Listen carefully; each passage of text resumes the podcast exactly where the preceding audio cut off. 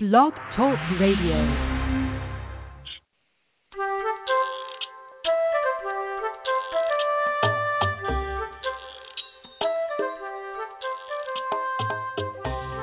Hi there. Welcome to Teach Me to Talk the podcast. I'm Laura Mize, pediatric speech language pathologist, and welcome to the show today. Let's get started with a few announcements. First of all, I am in the throes of enjoying college basketball, and if you have listened to this show for any length of time, you have to know how excited I am about my UK Wildcats. Woo! So excited. So wanted to get that in there. Uh, someone emailed me yesterday and asked, "Am I following college basketball this year?" Ha ha ha ha ha. So anyway, wanted to put that out there.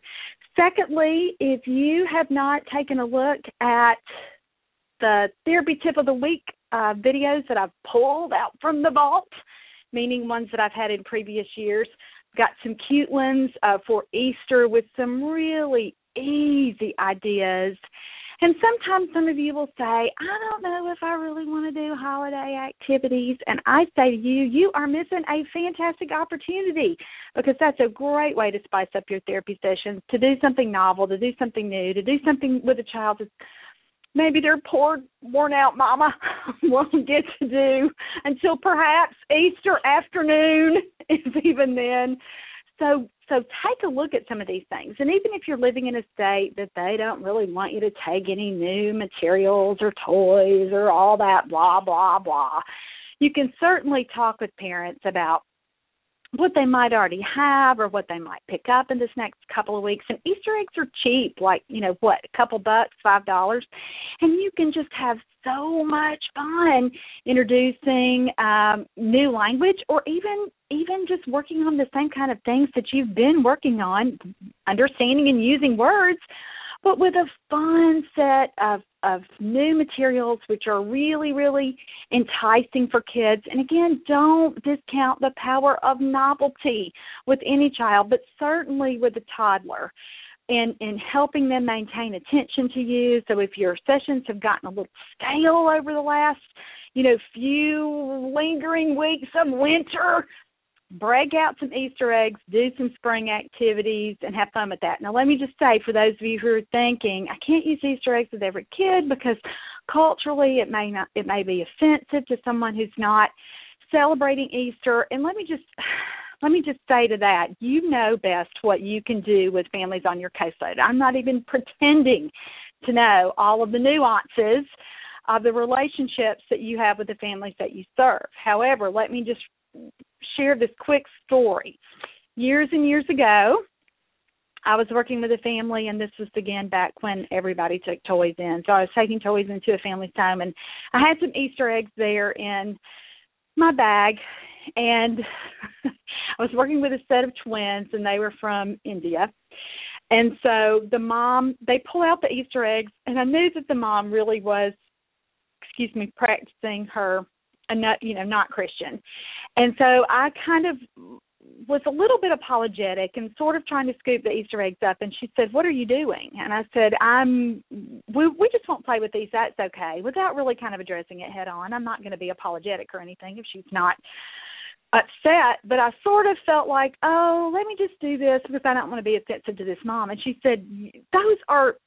Plastic eggs. Why in the world would I be offended about that? Look at them. They love them. They they think they're balls they are excited that they'll open and toys are inside. You know, do not put those away.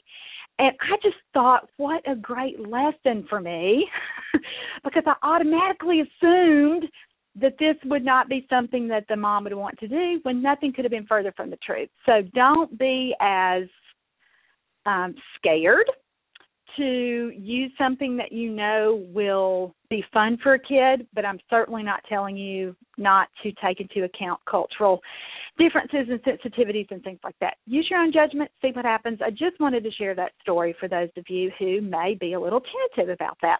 Um, I was the same way and it worked out beautifully and I wanted to be sure to pass that along.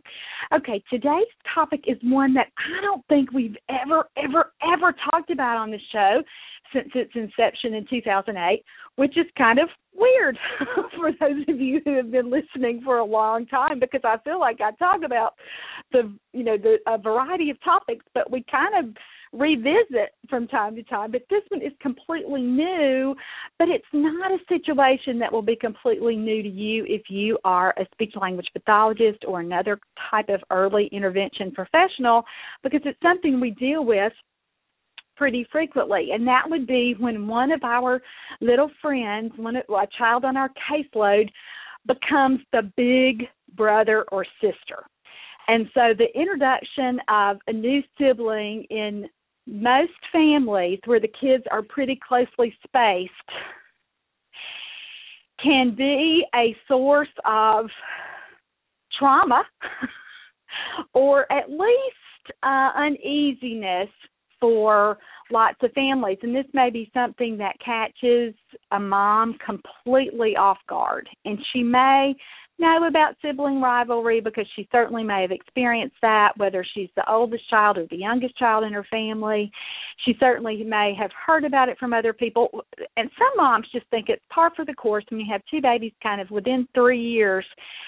It's not all going to be sunshine and roses, but some moms really become pretty disenchanted and disillusioned when they realize just how much of a daily um interference this can be. They just didn't think they just thought that their sweet little 2-year-old who has been their baby in the center of their world would be equally excited about welcoming another new baby into the home. And frankly, nothing could be further from the truth. and this is not to make any new mom who may be listening to this, you may have found this show, and this may be your your very first time to hear this show or think about this kind of thing or out there kind of looking for answers, then let me just say, we're going to talk about this situation today from the perspective of handling it for a late talker because that's who I am. That's what I do. I'm a speech language pathologist and work with families and toddlers who are having difficulty learning how to use language and understand words and talk and all of those things. So again, if this is your first time listening to the show, you may be a little bit taken back at my tone and for that I apologize. But if you're a long-time listener, you certainly know kind of how I would talk about this in our everyday natural oh my goodness we thought this was going to be a good idea having a new baby. What have we done kind of way?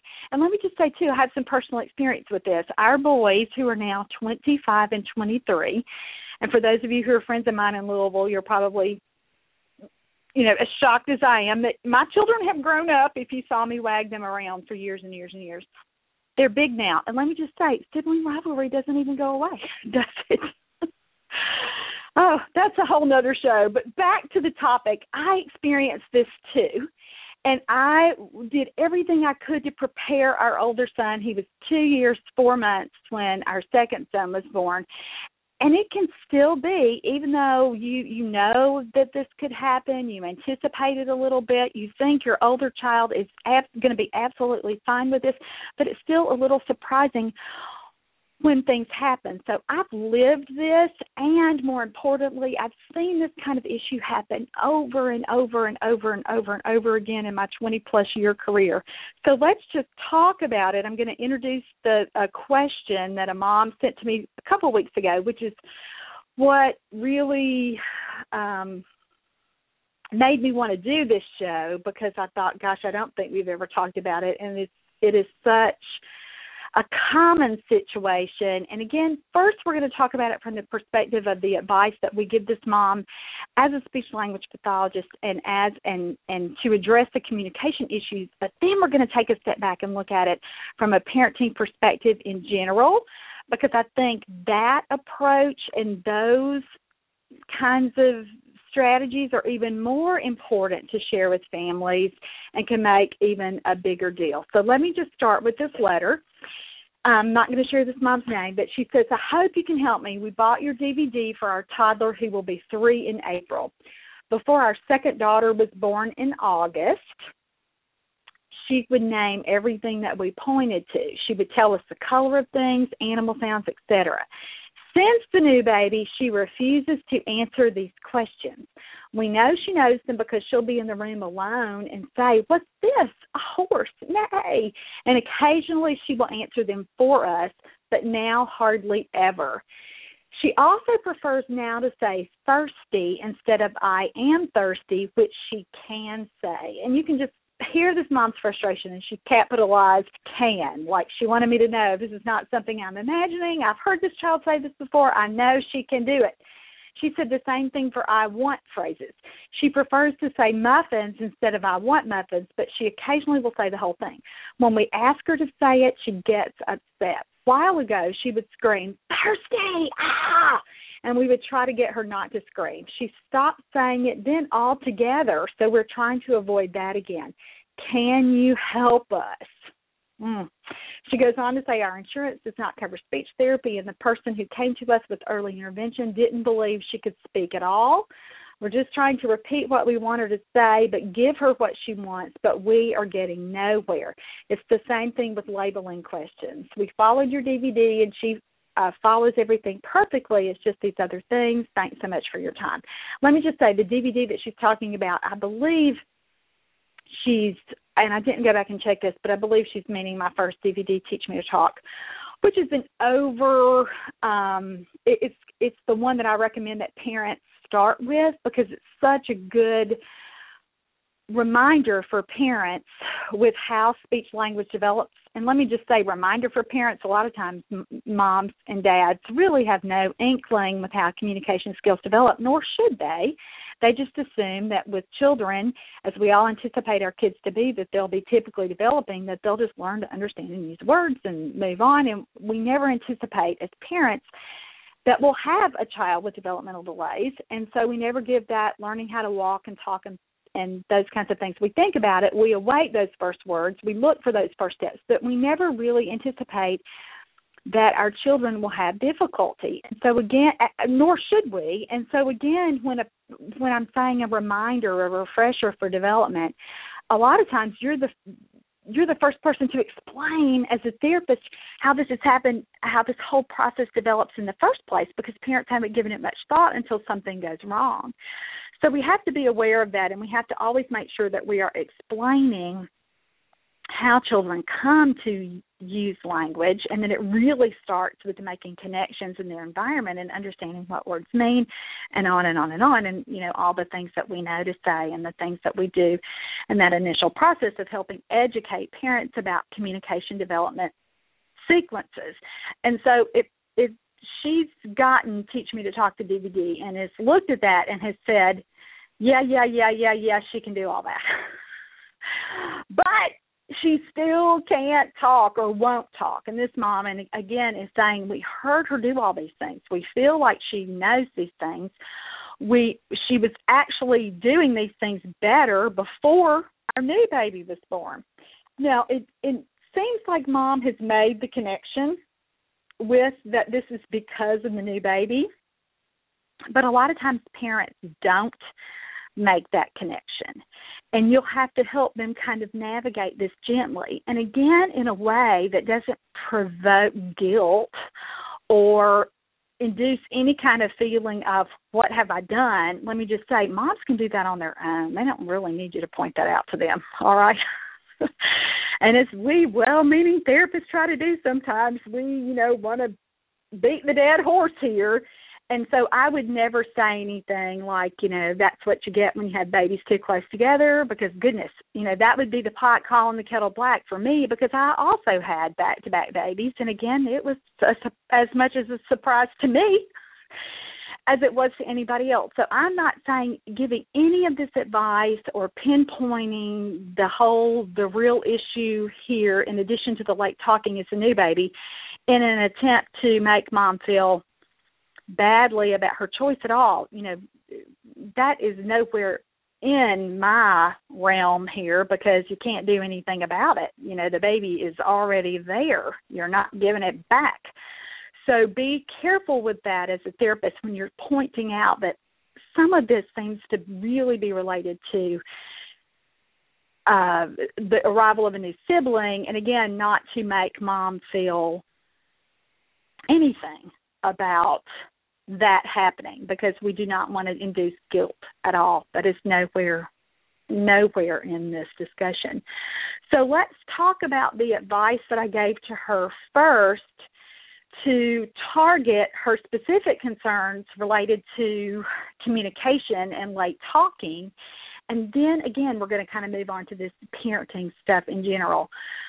First of all, let me just say that we always, when a mom, anytime a mom emails me or contacts me in some way through Teach Me to Talk and for podcast or any any kind of forum that I'm in and says, I can't get speech therapy because my insurance doesn't cover it, you can't really stop there and say, "Oh, too bad," or I will. Ne- Let me just say too, I'll never recommend that a mom go it alone because I'm a speech language pathologist and I really believe in therapy and I believe in early intervention and I believe that parents are going to do a better job if they have a, of addressing this if they have professional advice. And so encouraging a parent who's coming with you with something well we can't afford therapy insurance won't cover it can't don't have access to services no no no no no no matter what advice we give them we need to start with i still think you need speech therapy and i still think you need to pursue that. Let me give you some different options here. Let me give you some ideas. And again your job as as a therapist really isn't uh, to make that happen. Your job isn't really to be the caseworker or service coordinator, or whatever you call it in your state.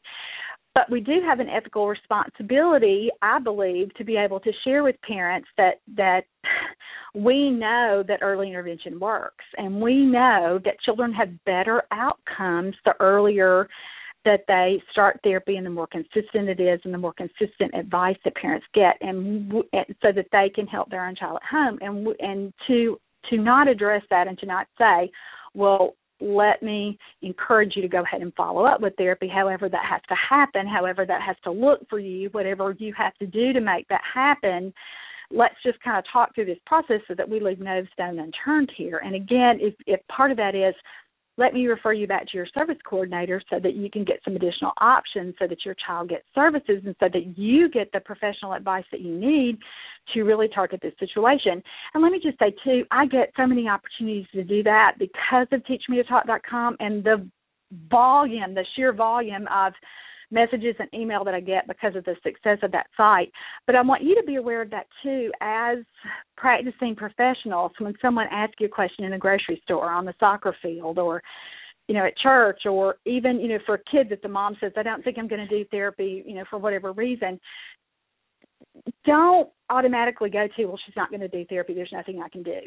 Please go ahead and say, let's just talk about all your options here and make sure that you know what I know, and that that's that children do best when they have, and parents do best when they have some professional advice with that. So wanted to uh, be sure that I'm letting you know, as listeners of the show, that I never pass up an opportunity to really again share that information with parents that therapy is the way to go here. I also went on to tell her that it's really difficult to judge what's going on with her without seeing her and certainly that's a nice reminder for everyone who's listening to the show. We can make all kinds of conjectures, we can come up with solutions, we can say what we think might be going on, but without really seeing a child in black and white, you don't really know. and and this sort of show is to serve as advice. Again, that's the benefit of having someone lay eyes on this child, another speech language pathologist who can really help this mom and dad know what's going on for sure. So I always start out my responses to parents in that kind of way. And certainly, I, I want to be sure that we're saying that we never want to take the place of a real life look at what's going on with the kid. But there are some real possibilities here. The first one being that this child is really sensitive to pressure to communicate. And it has become so overwhelming for her that she actually has regressed to use less mature language or she's used phrases and now she's kind of backed up to single words and even screaming because probably the new baby too, but because of the communication pressure that she's feeling. And this is really common for a lot of late talkers with or without a new baby. So adding a new baby into this dynamic has probably intensified this little girl's internal pressure. Now, again, is she able to think about this and say, I'm really mad at my mom and dad for having this new baby, and so I am just going to purposefully not talk to them? Absolutely not. That's not what I'm saying at all. She's not able to lay in her little crib or her toddler bed or wherever they have her and plot how she's going to make her life her mom's life difficult that day. She's not going to say, I'm gonna actually I'm just gonna scream. I'm just gonna scream every time they want me to say something. She's not doing that. she's not mentally capable of doing that, planning. But she is feeling emotional angst here. She is uncomfortable. She is frustrated, and we know that again because of how she's responding. And so, again, even if this uh, mom were emailing me and not telling me about, about the new baby, she were just saying, my little girl's screaming. She's using a lot of single words, whereas we know that she can use some phrases. What should we do? My advice really would be to eliminate the pressure now, some of you may be a little bit surprised by that because you're thinking, eliminate the pressure. My goodness, she has to be able to do it. She has to be able to talk. She needs to talk in the most mature form possible. She needs to use her highest level of communicative potential, blah, blah, blah, blah, blah, blah, blah. That's not going to help anything with this little girl. she already feels bombarded. She already feels overwhelmed. And again, we know that from her behavior, from her obvious frustration. So we just need to, first of all, stop that cycle. And again, we do it with eliminating the pressure. And usually, this means that a parent would take a step way back and really diffuse the situation. And I always, when I'm talking with moms about this in person, I try to say, you know, you've got to calm down and you've got to really do everything you can to make yourself not feel as worried and as uh, torn up and nervous about all this because your emotional state, how you feel about this, is really influencing what's happening around you, including, you know, your daughter's picking up on all of this. And again, it's not that she's lying in her crib saying, Man, my mom is really edgy all the time and that makes me edgy. She, the little girl's not doing that. Again she's not capable of that but she's feeling that pressure and she's responding to that. So the first thing as professionals we can do is help mom really get to a better place about it and say i love that you're concerned about your child you should be concerned about her. I love that you care about her language. I love that you want to do everything that you can to help her you know develop optimally here but you got to calm down first because this is not helping you and it's not helping her. And I say those kinds of things and again not in a condescending way, not in a in a way that, you know, I'm not a psychologist. I'm not really there to do counseling with this mom and uncover her deepest emotional places, but I am there to really help her see that a lot of this is within her control and the first thing that she can do uh, as far as how she feels. And the first thing that she can do is really kind of calm down and know that this too shall pass and she'll get through this and that you know as i'm able to share i went through this too with our oldest son he had some regression when our um second son was born and you know i i always shared that he was really so uh, on the verge of being completely potty trained, and then all of that kind of reverted. His language didn't revert that much, but that's just because of him and because of the environment that he lived in. But we did see regre- certainly regressions with behavior and things, and so to share that with the mom and say, "But gosh, he got through it. It it all ended up okay." helps the mom feel better. And so you want to kind of share that this is pretty natural and again with or without the new baby and if if that's not the situation you're just focusing on the occasion part of it a lot of kids when they are when they know on some level that this talking thing is really really hard for them they do exhibit this frustration with screaming or it could even be some physical stuff because they know on some level that they can't make you understand what they want and it's upsetting just as it would be to you. So you have to really get parents to take a step back and really talk to them about eliminating the pressure. One thing that I talk about too is to stop asking questions because that's what really puts a child on the spot. That confrontational you tell me this right now approach is not helping anything.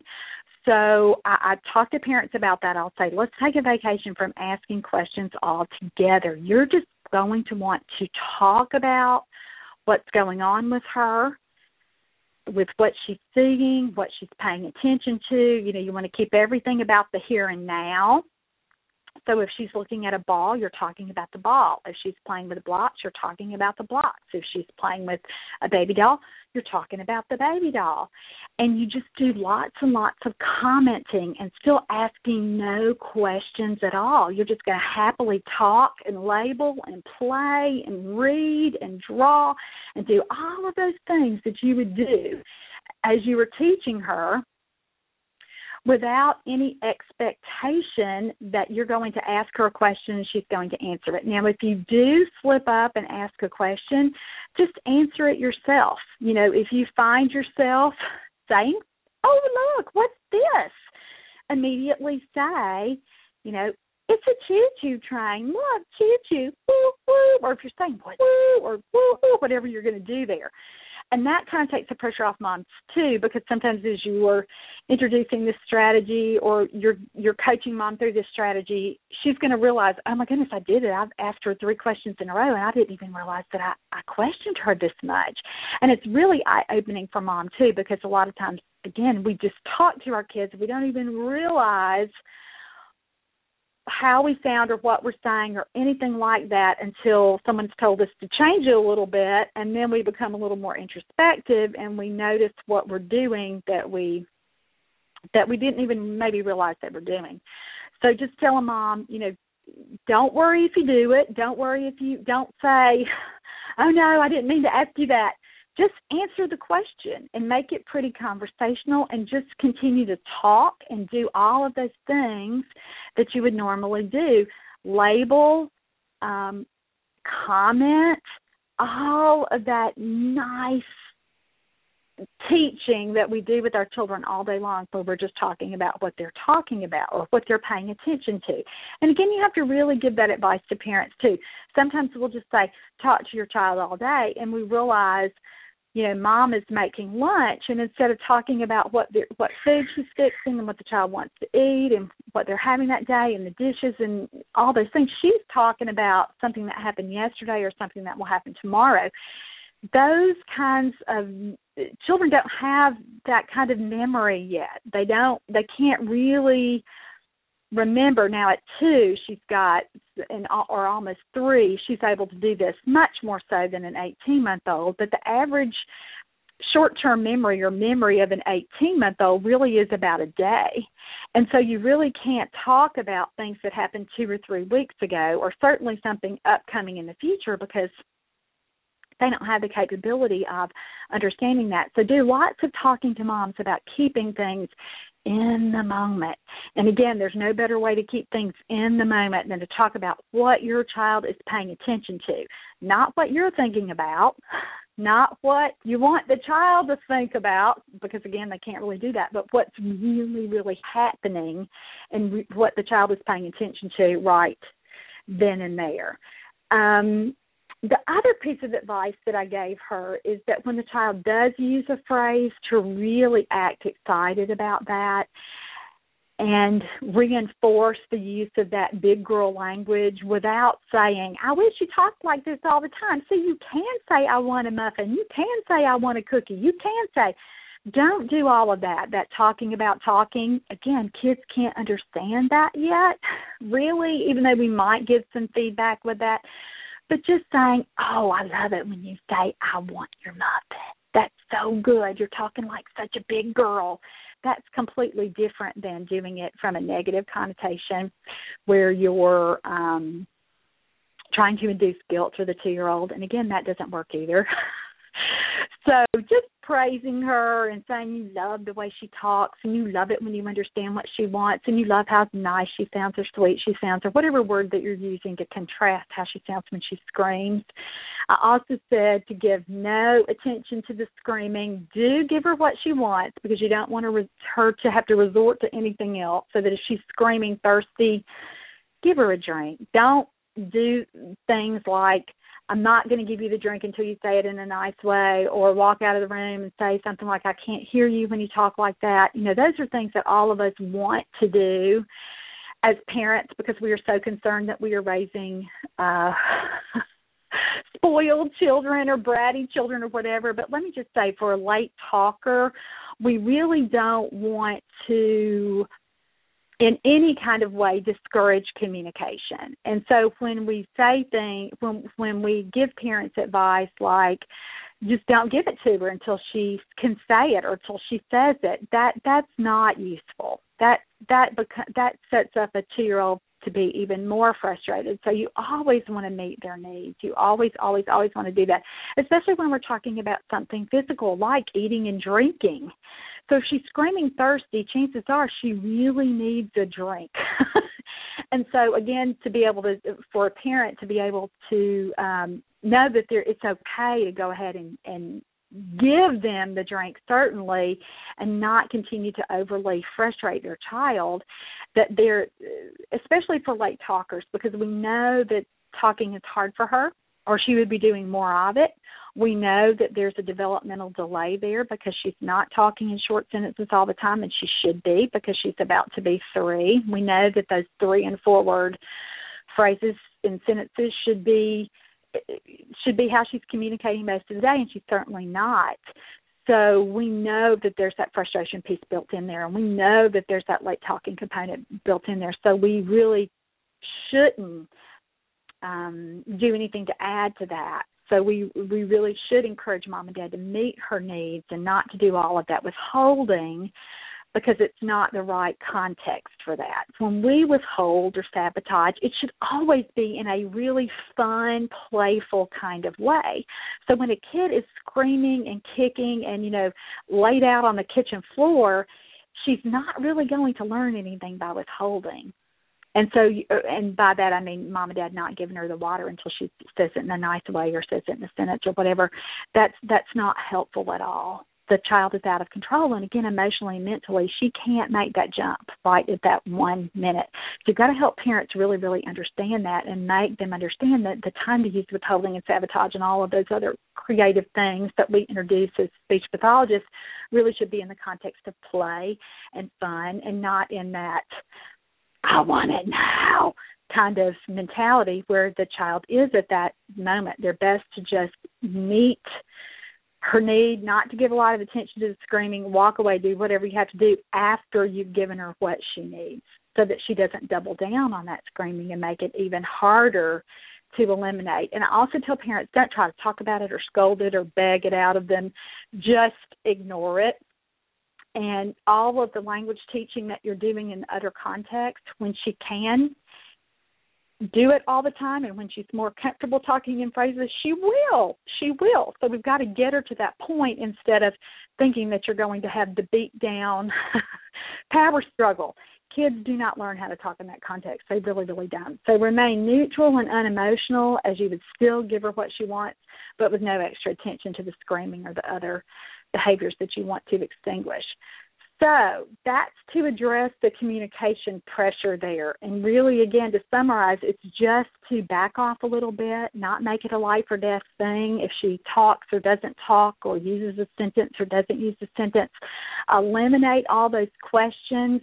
Do lots of commenting and just talking and teaching. And I, this is what I call it parents. I say, you know, we really want to we want to focus on teaching, not testing, because when you're asking a child what color is this? What's this? What's the car say? You're testing. You're asking question after question after question. And our job really is to teach.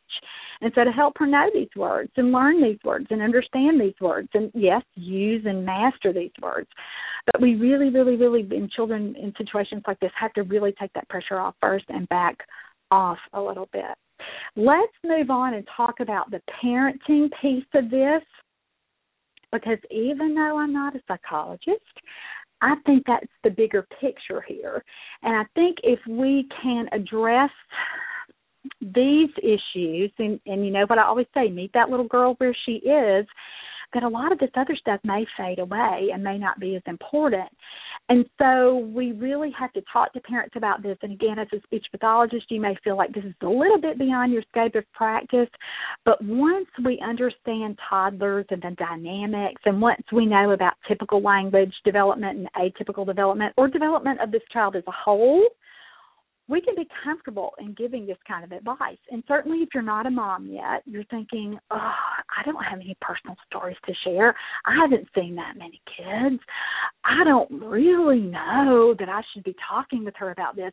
Let me just say, passing along advice that you know, passing along strategies that have been successful for other people, that that's that's the bulk of your job. So this certainly would be with um, something you can feel secure about and something that you can feel comfortable in sharing with parents. Again, you're always going to start with it is a very natural response, especially for children under three, to be at least a little up or bothered by the introduction of a new sibling. And again, it's more common than it's not. You will occasionally find children who are okay with that and they seem to love and dote on the new baby, but guys, that really is kind of the exception rather than the rule. So mom should never feel guilty about it. It's it's just something that is and so something that we need to address. Again, I always talk to moms and dads about not overestimating the capabilities of a two year old in that they know that they should be loving and welcome this new member of your family, you know, and that jealousy is wrong. you know, they should never think that a two year old can understand that. Now let me just say, physical aggression, if your older child is trying to hurt the new baby, you have got to put a stop to that immediately. You can never allow that. So if you have hitting, biting, throwing, any kind of thing where your new baby's at harm, you've got to get the new baby out of the way. You can't leave a two year old who's who's upset about the arrival of this new little person, who's jealous that you know his or her mom has been taken away from them.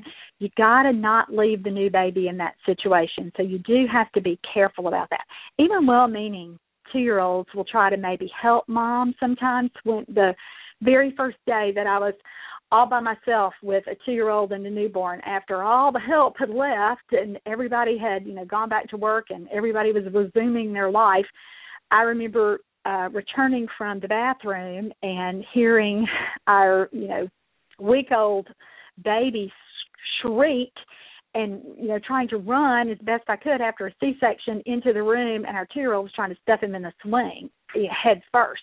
And so you can't even a two-year-old that you think is pretty well developed, you can't leave them alone with a new baby. It is not safe, even for a you know a couple minutes. So I learned that lesson on my very first day as as mother of two, all by myself.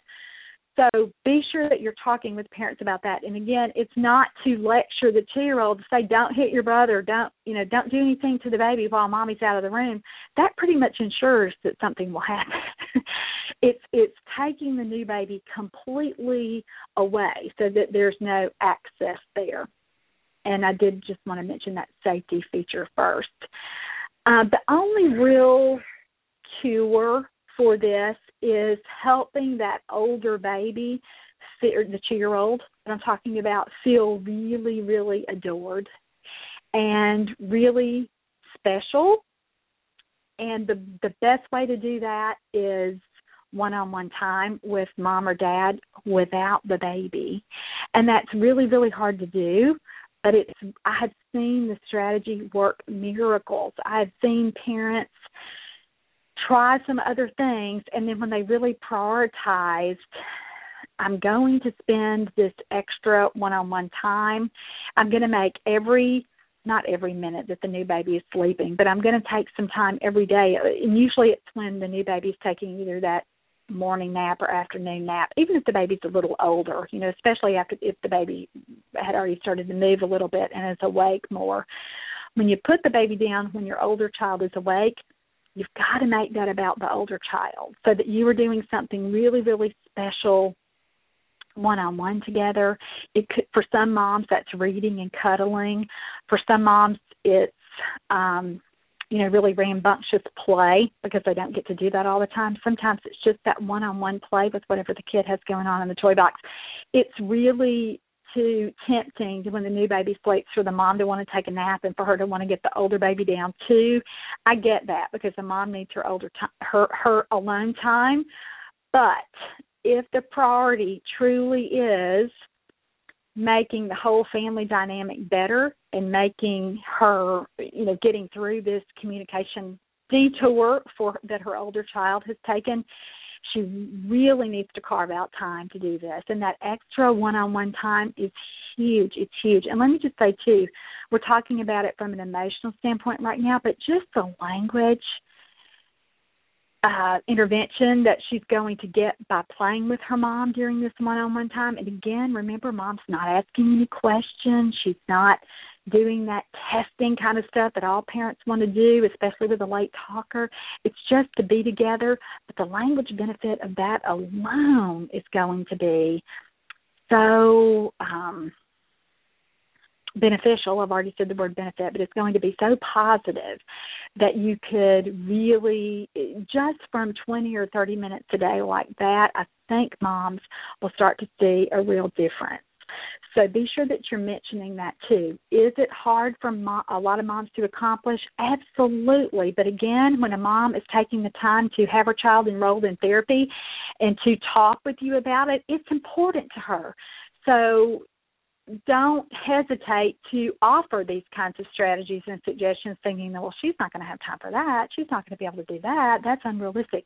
Let mom make that choice. Let mom decide. But you tell her how important one-on-one time is so that she can make the older child feel adored and loved and cared for and important. You know that's that time where the child feels like yes i have not lost my mom here. My mom is still here for me so you have to be sure that you're thinking about that and making that advice uh, or, or making that happen by giving that advice. Another thing that I talk about a lot is helping moms learn not to gush over the new baby or dote all over the new baby all of the time in front of the two year old because when you have a two year old who is already upset about this, you're just really making her feel worse and sometimes moms will kind of balk about that and say, I want her to love her sister. I want her to know that I love her sister. I want her to know that she can't have me all to herself. This is not the time for that great big life lesson. There's plenty of time to make sure that your older child develops into a happy, adjusted, loving big sister. And you've got the whole rest of her life to do that, but now is not the time for that. You've got to really help her feel secure in her little position in your family and in especially you as the mom the person who she loves the most and she still wants to feel like she's completely loved. So not talking about the new baby especially you know going on and on and on about the new baby or lots of you know love and hugs and attention to the new baby while the child is in the room and you'll have to just talk moms through that because sometimes moms will feel weird about that and say, I don't want to withhold the affection from the new baby. And I'm not saying that at all. Boy, you know, we don't even want to go there. But just while your older child is paying attention, don't do that as often. Let me just say, too, as a person who's going into a home or if someone's coming to see, has come to see me in my office and they're bringing the new baby on you know these first couple of visits after the baby's been born.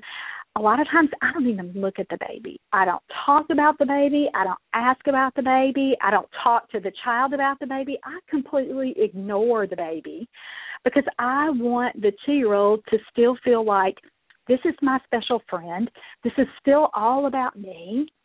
I'm the most important person in in this world right now and you'll have to talk to moms about that, you know, usually at the end of a pregnancy or the time or two, you know, that we're talking right after the baby's been born and we're sort of touching base about the next appointment, I'll tell them, look, I'm not going to pay attention to your new baby. I want to see your new baby. I love that you've grown your family. This is so exciting, but I want your child to still feel like I am all about him. So don't be offended when I'm not asking to hold the new baby or love on the new baby as I so want to do. I still want your older child to think this is all about him or her. And a lot of times I feel like that alone, that kind of shift, and if you can talk to grandparents about doing that some, you know, now of course a grandmother's not going to completely ignore the brand new grandchild she has for the sake of the two year old but if if grandmoms and um granddads can really take some time to just make it about the older child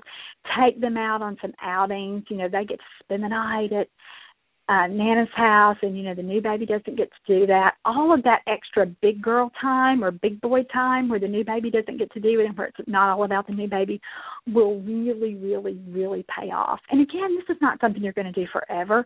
You're just going to do it in these few weeks or and may even last a few months where you have to help the child get over the rough spot. And the good news is once the child feels loved and again adored and secure and happy and comfortable again all of this stuff will go away and you'll be and well sibling rivalry probably won't ever completely go away but the the explosion of these feelings will get better and will subside but these are the strategies that you would use when you realize that this has become problematic. Um, the one on one time is huge again with parents or with another family member and try to do it every day. And again the more of that that you can do away from the house the better it is. But you never want the older kid to feel shunned like you know i'm sending you away because all i have to be here in our home with my new baby and not you. You don't want them to feel like that but you do want them to feel like it's special and they get to do things that the new baby doesn't do. That's another thing that i'll say is you know point out things that the older child gets to do or can do because he or she's a big boy or a big girl that the baby doesn't get to do. And I say things like, Oh, you get to go get ice cream with daddy and this baby can't do that. She can't do that. She's not big like you. She's so little. She has to stay home, but you get to go get ice cream. And those kinds of things again make the older child feel really, really special. And it doesn't work for every kid. Now some some two year olds won't be able to really understand that. But if a child does get it, like it seems like the girl, the little girl that that mom wrote me about, if that strategy works, do it endlessly. And by that I mean every day point out things like this for the next several weeks, couple of months until these kinds of strategies, you know, she's more comfortable and it, she doesn't seem to need all of that anymore. I've seen this stuff work time and time and time again. the only reservation that some parents have too is that they are somehow spoiling their child or setting their child up to not love the baby ever. I have never seen that happen. Again, although I have said several times sibling rivalry may never go away for some kids and some families, and that's okay too. But you certainly want to get over the hump, and you have to know that a child who's having difficulty learning how to communicate, there are just some special circumstances that kind of go along with that. So we want to reduce the communicative pressure, and we want to do everything we can to still make the older child feel better and feel um, special and important especially you know when they're going through this transition period where it's not all about them anymore. And don't feel like that you're never going to get to the point that your older child won't love your new baby. That will happen. That will happen. They'll be good playmates. You know they'll have the same as they get older the same set of friends in your neighborhood and you know as they go through middle school and high school many, many siblings had very, very close relationships. I've kind of joked about our boys, you know, with that little lingering sibling rivalry, but you know, the truth is they had very, very, very um happy, happy, happy, especially high school years where they had the same friends. Some were a little older, some were a little younger, and they're still doing that even in college and young adulthood.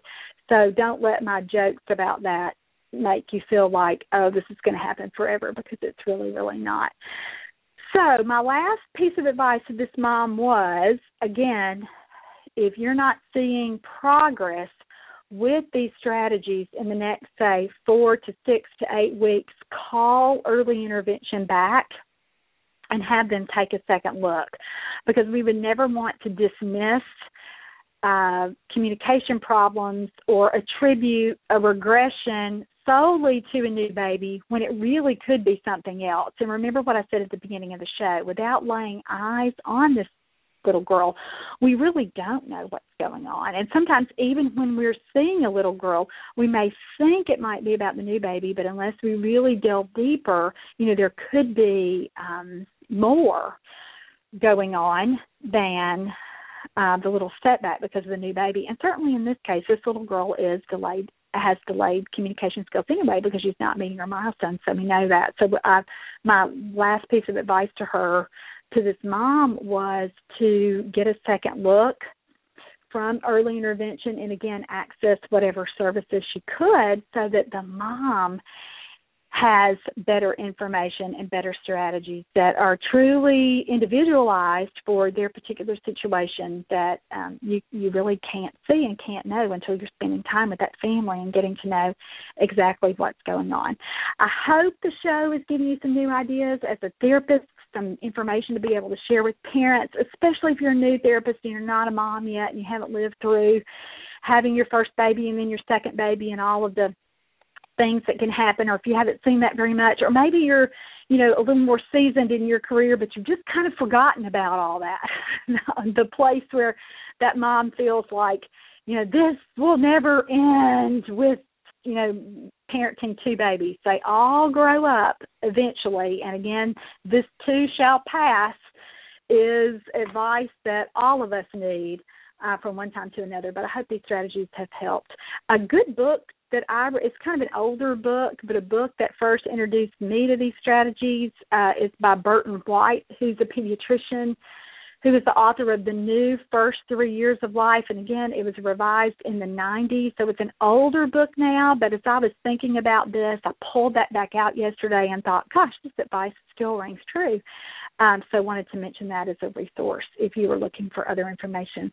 All right that's it for today's show Thanks so much. Have a great week. And don't let me forget to say, go UK, go Cats. Talk to you later. Bye bye.